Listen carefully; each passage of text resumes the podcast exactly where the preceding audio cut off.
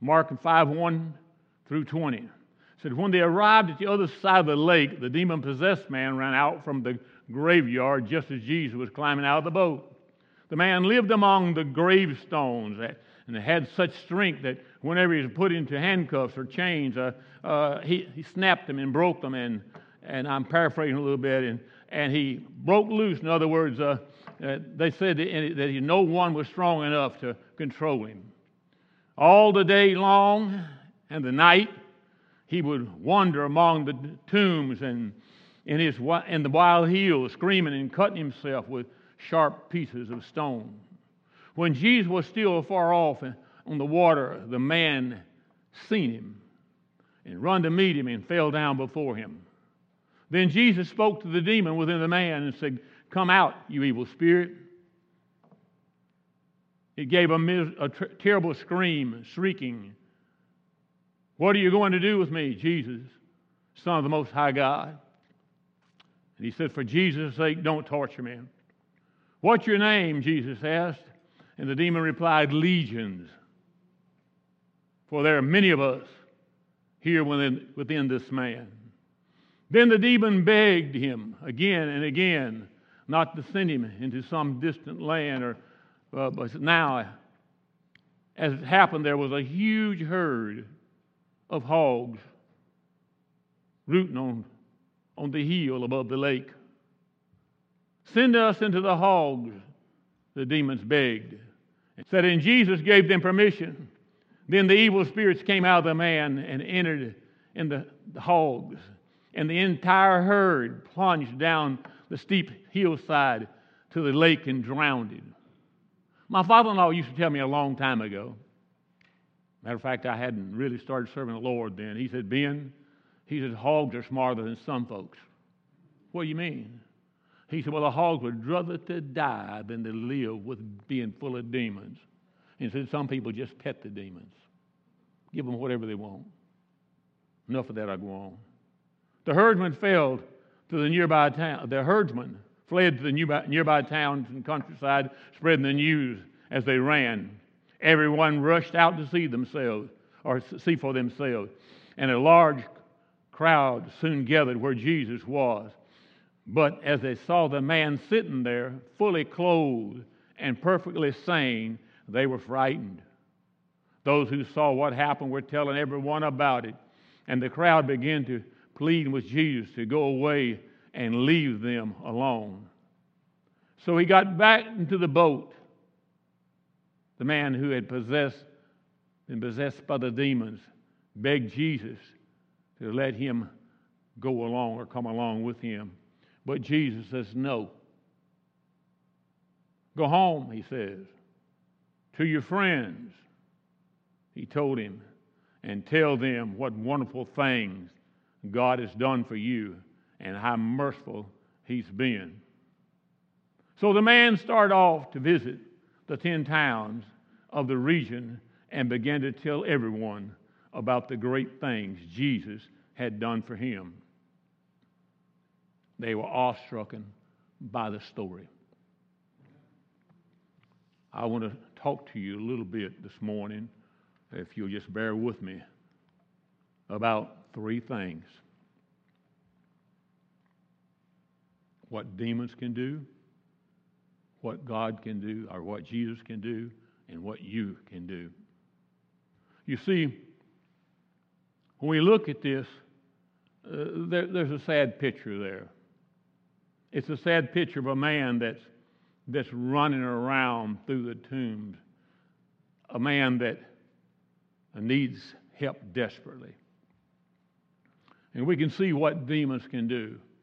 A lot of people today don't think there's anything like demons around. I've met church folks don't believe in demons.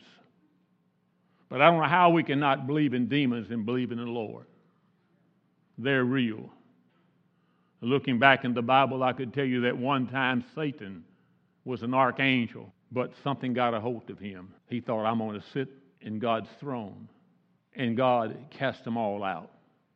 When he came to the earth, he was transformed from an angel to the devil. And the angels that followed him were changed from angels to demons. Amen. and the earth is filled with them. If God would roll back the portholes and let us look into the spiritual world here on earth, it would scare many of us out of our wits. But I want you to know something that God is able to fix situations. But demons exist. And here's a perfect picture of this. It's not just a storybook. This is not just a storybook of, of, of a bunch of fantasies or a bunch of make believe. This is real, real stuff. This is our roadmap to keep us on track so that when we, time for us to go home, that we can go home to be with the Lord. We need to read it. We need to study it. We need to see what it's saying to us. But getting back to my story, this was a, this is a hurting world that we live in. And people need help. This man needed help.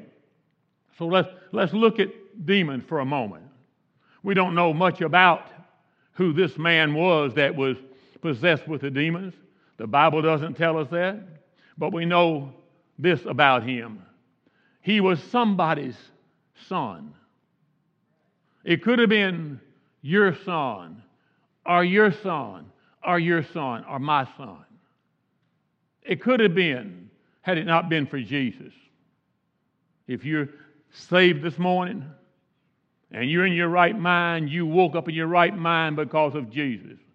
If you're here this morning, you're here because God's mercy in your life didn't let the devil kill you somewhere before now. He was somebody's son. He was undoubtedly someone's relative. He could have been somebody's husband. He could have been somebody's daddy. But what we do know was he was bound by the demons that were inside of him. Notice what the demons had done. He lived in the tombs. You see, he was homeless. He didn't have a home. He lived in the graveyard and on the hillside. He may have spent some nights on the trees somewhere, but most of the time he was running around screaming and hollering and hurting himself. The devil likes for you and I to hang out with those that are spiritually dead. If you're going to be somewhere you need to be with God, you need to break away from the crowd that's spiritually dead and get with somebody that's headed toward glory.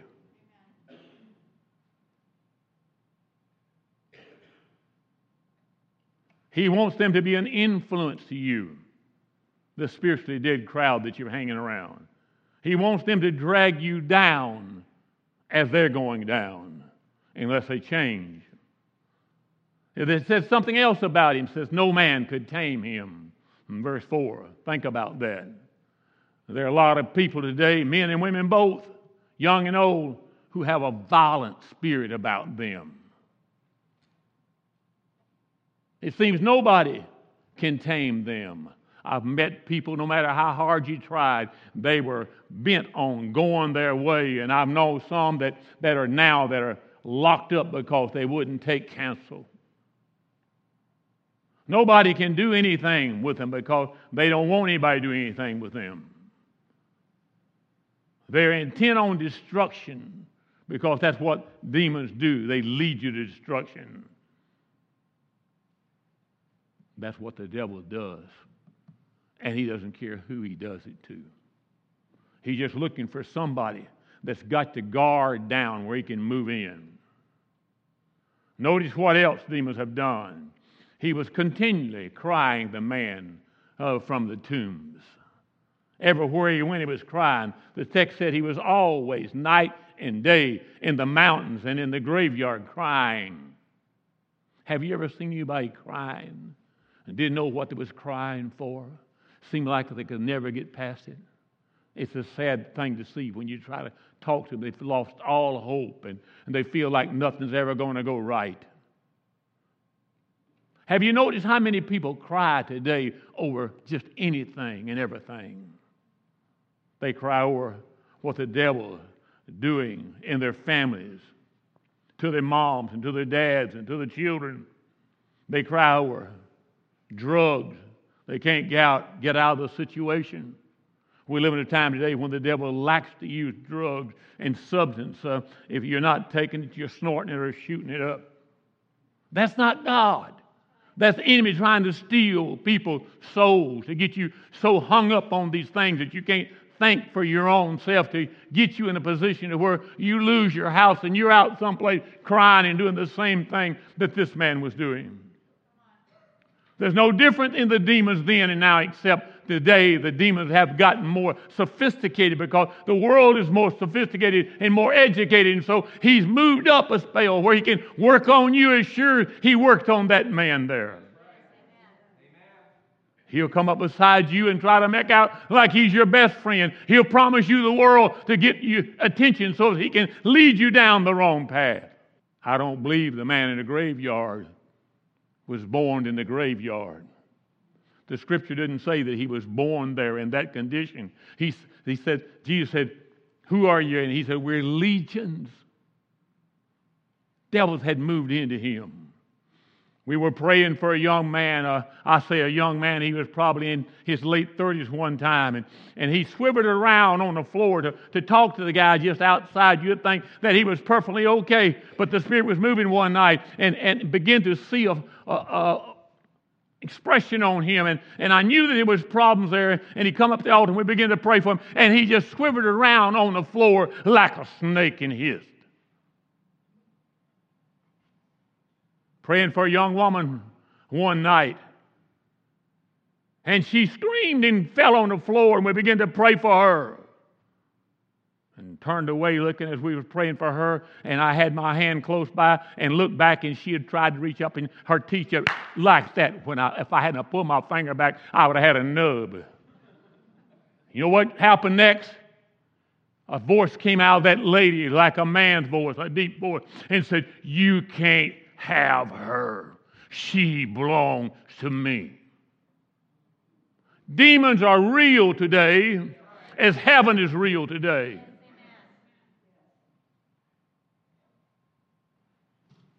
This man was possessed, but we don't want to think about people today being possessed. We're too educated, too sophisticated because we think we've grown past those things. That was somebody's imagination. I'm reminded of a story of a young prostitute crying in a courtroom because her babies were being taken away from her. She wanted to get out of that lifestyle, but she couldn't get out as hard as she tried. She kept being sucked back into it. And some of us here today are in lifestyles that we don't like where we are, but you'll never get out until you get to the place that you're willing to give it up and take up Jesus and follow Him because you're no match for the enemy on your own. If you live to be 100 years old, you'll not be a match to the enemy of your soul. He's been at it since the beginning of time. He got cast out of heaven because he was going to take over up there. And surely to goodness, here on earth, there's not anybody that's a match for him. The only way we can be a match for the devil is to get behind the Lord. Let the Lord go before us. Be led by the Holy Ghost, and then we can be a match and more than a match to him. Because Jesus' grace is sufficient. The man in our text was always crying in the graveyard. That's what the devil wants to do with you and I. He also, this young man, look what he did. He abused himself. He was always cutting himself, and he was filled with demons, and, and they would call him to cut himself. And, and he wanted to destroy himself because he felt like there was nothing for him. He just, what would you do if you was in his shoes but want to just abuse yourself. He didn't like his body, so he cut it as he ran and screamed through the hillside. But I want you to know something. No matter how bad you get off or how much problem you have, God loves you. And I love you. You don't have to be hung up on something for the devil. Now, a lot of people may not believe this, but the devil used alcohol to hang people up. I met people that you couldn't stand to be around them when they was drunk. And you couldn't stand to be around them until they got high because they were so miserable trying to be something without the crutch they was leaning on till they just couldn't do it. They couldn't fellowship. They couldn't cope with things around them. But the problem was they would have to have one more drink and then they'd go off the other way, and you'd almost have to be drunk to hang around them then. Now look at what God does and what the Lord can do. Notice what Jesus can do. This man saw Jesus from afar off. The enemy knows you. He knows if you got the goods, if you don't. He saw Jesus from afar off. And the demons in him cried out. Don't torment us, he says. Don't torment us before our time. The demons were obviously afraid of Jesus. See, they, they, they know who he is. And Jesus commands them to come out. And he asked them, What's your name? And, and said, My name is Legions. But and when I got a hold of that, I read something a little further uh, as I was studying on that, and, and it kind of confused me because the, the man that I got some information from, he said there was 6,000 demons in that man, and I'd never read nothing, Brother White, that said anything about how many was in him that I could remember. So I did some research, and, and I knew it was referring back to the time of the Roman army. So I looked, and they said a, a legion in a Roman army was between three and 6,000 people, where I read it. And so uh, I got over, and I checked some other translation, and God's Word translation says, uh, uh, Jesus asked him, said, What's your name? And he told Jesus, My name's Legion, 6,000, because there are many of us. That's how the, the, the, the uh, God's Word translation brings it around. And so I felt safe in saying that there was 6,000 of them. Jesus commanded those demons to come out of the man, and they came out. I want you to get hold of it. They came out. He didn't argue with them. He didn't plead with them. He spoke to them, and they came out. I see people sometimes try and try and try and try, and sometimes we don't get things done. But when Jesus is in the program, things get done. What else Jesus can do? Notice this. In Mark 16, 17, and those who believe shall use my ability to cast out demons, and they shall speak with new a language, the Living Bible says. Now, he, get that scripture. He said, Those who believe will cast out demons. But he says, In my name, you'll cast out demons. Not just anybody. Not just anybody. Not just anybody. But just the ones that know the Lord can use his name to get it to happen. A little place further to go with you to take you there in Acts 19 and 4 through 16, it says, Seven sons of Sceva, a Jewish chief, uh, were doing this. And one day, in other words, they were going around and they were going to cast, try to cast out demons. As they was going around doing that, one day they come up to this guy with demons and they uh, said, in, in the name of Jesus, catch this. The demon spoke back and said, Jesus, I know, and know about Paul, but who are you? But who are you? We think sometimes that we can hide where we are and what we're doing and where we're being. But just because people come to church don't mean you can do all the things the Bible talks about. Because guess what happened to this guy? Said then the man who had evil spirit jumped on them. Now, now stop and think about this for a moment. It said seven sons of Sceva were there to do that. This was one guy that was with demons. And he jumped on them he overpowered them, all seven of them, and he gave them such a beating that they fled from the house naked and bleeding. You need to know who you are and where you are in the Lord before you go to even try to do something like that. It's real. It happens. People are, have been delivered from demons. It has been by, simply by people laying hands on people. They didn't have to go someplace else to get it done. They didn't have to go through a process. They didn't have to stay locked up someplace. But when a man of God or woman that's really got the goods lays hands on somebody look out. Some things are going to happen. But if you don't have the goods, you better stay back and let it alone. They came out when Jesus laid his hands on them.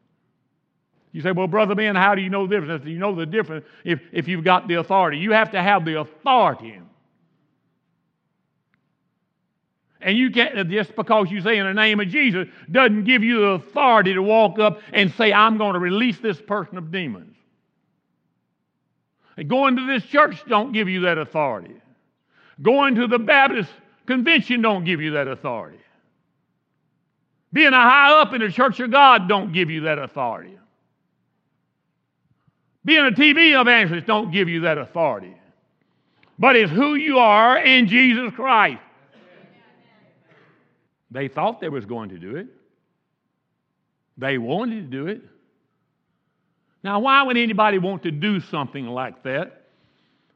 When you know you don't have the goods, when, when you know that you're still hanging out in the world, when you know that you're not really living where you ought to, why would you even start, step out to do something like that? First thing comes to my mind is there's a streak of pride in that person about that wide, and they want to be in the middle of the picture. They want to be seen of what's going on. They want to do it so as people know that I done it. But it's not you and I that does it. It's God that does it through you and I. If we do anything good, it's God through you and I. And you have to pay the price to get there. Jesus gives us what makes it different, what makes it work. Jesus gives us the power of attorney to do that because that he looks in our life and he sees who we are and he knows that we're living on the blood, we're living like we need to be, and if you have the power of attorney, you can do it. Come here, son. This is my son. Just like this is Jesus' daughter. He's my son. And I can say, son, we got a bank account down there with your name on it, my name on it. I, I give the banker authority to put his name on my bank account. Then I can say to him, son, go down and get me a $1,000 if I should have that in there. They won't have any problem with him giving him a $1,000 out of my bank account.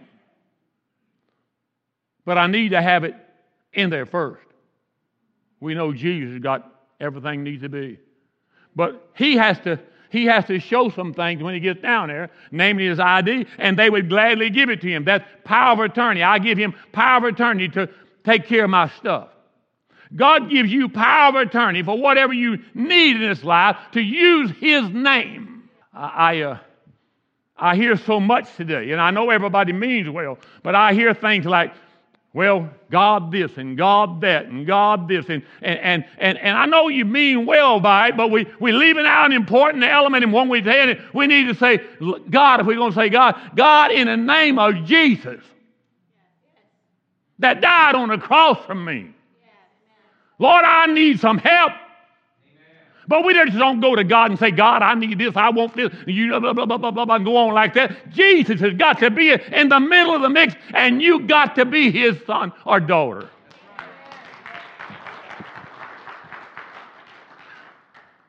Apparently, these guys was far from it. But guess what? I promise you, they wouldn't go back and try that again. That situation still happens in the church world today. I, I, I need to move on. I hadn't got time to say there, but uh, oh, I, I like where we was going there. When Jesus does something, we don't have to go see a psychiatrist. I thank God for psychiatrists. I'm not putting them down. The world needs psychiatrists. When Jesus touches somebody and heals them, we don't need a doctor. And I thank God for doctors. But I believe we can get close enough to God that we don't need psychiatrists, we don't need doctors, we don't need AA alcoholics or whatever you want to call it. My wife said I was a total drunk when I met her. I say I was never drunk. I may have been a little tipsy a time or two. But when, when I quit drinking, I didn't go through nine steps or 10 steps or 12 steps. I went through one step from there to the altar. And when I got up, I was through with it. Now, I'd lie to you if I told you that I never thought I'd have another drink. There's been times that I felt like going and get the bottle and chug a lug. But God, when He saves you, He leaves something for you to do. He saves the spiritual part of you, but He said, now I'm going to let you work on who you see in the mirror. That's your responsibility. See, I've talked to people that, that battle with smoking. And I got so aggravated with Pentecostal people years ago about smoking. I wanted to put a bumper sticker on the back of my car and say, Lord, deliver me from them people. now, granted, I, I don't advocate smoking. The doctors have been smart enough for years. They said it's hard on your body. It'll cause you to have a shorter lifespan, most cases, that if you don't, uh, if you smoke, than you would if you didn't smoke. But I like to tell people today it won't take you to hell, smoking won't. Brother, it won't cause you to go to hell, but it'll make you smell like you just got back from there. And how in the world are you going to witness somebody about Jesus being good and being able to deliver you when you won't quit smoking? God says, I'm going to leave something for you to do. And He wants you to be not so weak minded and so weak in Him that you can't suffer a little bit for Him.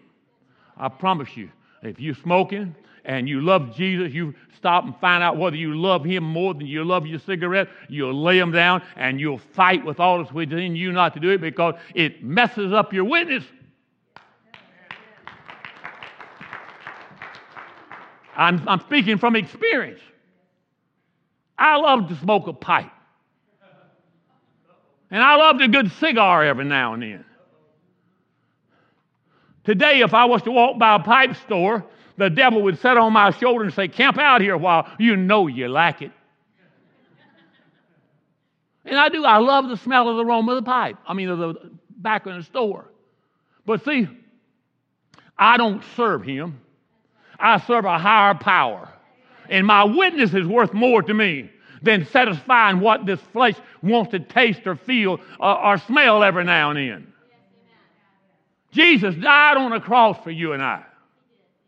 He didn't have to. Before we ever was thought about, He died for us. And everybody will have to make up your mind one day or another. I can't do it for you. Nobody else can do it for you. Who do you love the most? That hang up you got or Jesus? Who is really your God? That hang up that you be hang, been hung up with or Jesus? If I'm going to have a hang up, I want to be on the Lord, not on something else. Am I being too hard on you this morning? No. Praise God.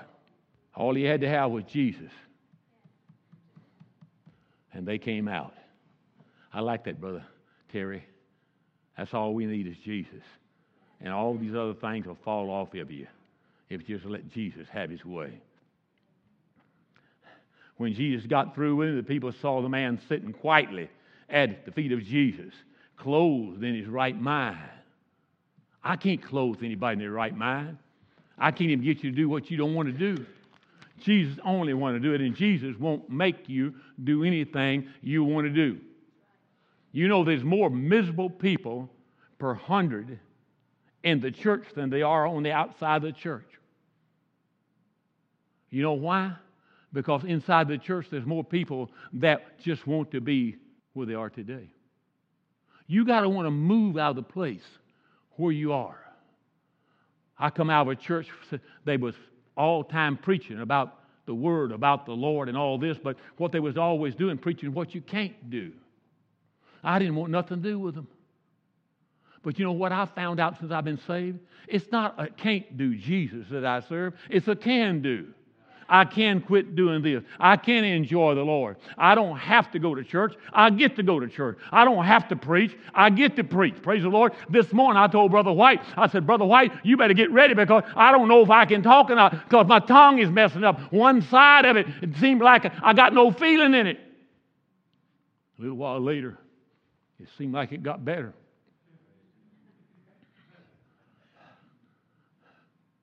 I could have used that excuse. Oh boy, Brother White, go do it. I, eh, my tongue, but it, it, it, hangs in there. Now, if I mumble a word every now and then and, and it messes up, well, then you'll have to forgive me for that. By the way, there's some Christians around that thinks, well, I'm saved, but I'm blessed God, it's their fault. I don't have to forgive nobody. They did it. Why should I be the one to, to make it right? That again is a type of pride that sticks in the Christian's craw to keep us from being the person God called us to be. Catch this Jesus on the cross says, Father, forgive them. They know not what they do. He, he didn't deserve to be on the cross. So well, maybe, maybe we don't deserve to be the one that have to apologize for uh, friction the devil puts in between people. But just because that we call ourselves a Christian is enough to apologize and say, let the Lord have the glory out of this. If it'll fix it, I'll take the blame. Look what Jesus can do is the next thing. Or look what we can do. We went through Jesus, didn't we? Look what we can do. Jesus says, Go home. You can't go with me. Go home. When we get saved, we need to turn our attention toward home men and women to each other, to their families, to their children. But more than that, we, we need to go home and we need to tell people what the good thing is the Lord's done in our life. And you say, Well, Brother Ben, I can't testify. I don't know how to testify. What did I say? Just tell people what God's done for you. Just be honest, be truthful. Just tell God, people, what God has done for you. Has He done anything for anybody here this morning? Then if he, boy, don't sound like very many got anything done for you this morning. If God's done something to you, if the Lord's done something to you, and by the way, He's done something for all of you that claim to be saved this morning, He's forgiven you of your life before you come to Him. That's enough to praise Him about and to glorify Him about. So what do we do when, when the Lord has done something for us? We go and testify and tell somebody. Bible says, spread the good news, and that's good news. He set me free. You know what's good thing about the Lord is He'll put up with us when nobody else won't. Have you ever noticed that? You can get upside down with your boyfriend, your girlfriend, your wife, or your husband. The Lord still loves you. He may not like the attitude you got. He may not like the company you've been hanging out with, but He still loves you. I thank the Lord for His love, His unchanging love. He told me to go home and listen to what He said. Tell what great things the Lord has done. Tell what great things the Lord has done. Anybody in here ought to be able to spread the good news. He's not asking you to preach the whole Bible. He's asking you to let people know what God's done in your life. Now, the kick to that is don't you go out there and tell somebody all these great things that you've heard somebody said God done for them, because if they know you and they know you not living where you're talking, then you're not spreading good news. I'm not ashamed Paul said, the gospel. Well, I'm not ashamed, and I do it my way. I'm not ashamed to tell you where I come from and what I got hung up in and, and, and those things like I'm not ashamed to tell you that, that I used to uh, uh, be full of the Spirit all the time, but not God's Spirit. I'm not ashamed to tell you that, that I even made a little spirits in my life, not God's spirits. But I, I'm not ashamed to tell you that God delivered me from that lifestyle and God's no respecter of person according to the word. And what He's done for one, He'll do for another. And if you got the hang up I had, God will fix it for you if you just trust God like I did. And by the way, God just don't work on people that's got a hang up with alcohol. He works on people that's got a hang up with every hang up there is. Why? Because the devil has put the hang ups out there for you to get hooked on. And, but God's the way to get free through Jesus Christ. He didn't just hang on the cross because it was fun, folks. He hung on the pro- cross because he had you and I on his mind, and we needed a deliverer, and the only deliverer we could have was Jesus Christ. I want to tell you something. I'm one of them preachers who believes if you and believe it with all my heart that, that if you could, if you had to, you could just tear out the half of the Bible, the old Bible, and you could leave it go and just pick up Matthew and go with it from there on and live the pages of Matthew, Mark, Luke, and John, and you'd make it to heaven if you really, really lived it. And that's the kicker. There's going to be people that misses glory that knows the Bible. There's going to be people that misses glory that's taught the Bible. There's going to be people that misses glory that stood behind the pulpit and preached the Bible. You know why? because we haven't been living it. You got to live it. The devil has made a havoc out of the ministry in the church in so many areas by, by having uh, double agents come into the church and want to paint a pure picture of how they are a Christian, but yet uh, uh, sometimes not only in the church, but when they go outside the door, they revert. They turn like that lizard, uh, uh, will change colors in whatever environment he's in, and, and, you, you can't. He fits in. You see, when he comes to the church house, he fits in. He, he acts like us. He shouts like us. He, will dance like us. Oh, I, I can do that little two step they're talking about, but I got to get it. I, I got to get God to help me out, don't you know? I can't just do it because we're doing it. Because see, the old man man done lost his step. But then in God, in the God that I serve, I got a new step, and the Lord's able to help us do it, and He's got a, all the help you need yes, to walk the way He wants you to need, and wants and needs you to walk. But He needs something from you. It's called being willing to walk how He's called you to walk. He didn't make anybody in here a zombie or a puppet where somebody dangles you on a string and make you dance. You're in control of who you are. Sis, you're a, more than a conquering God. Somebody come back up here again. I'm going to quit before I get carried away.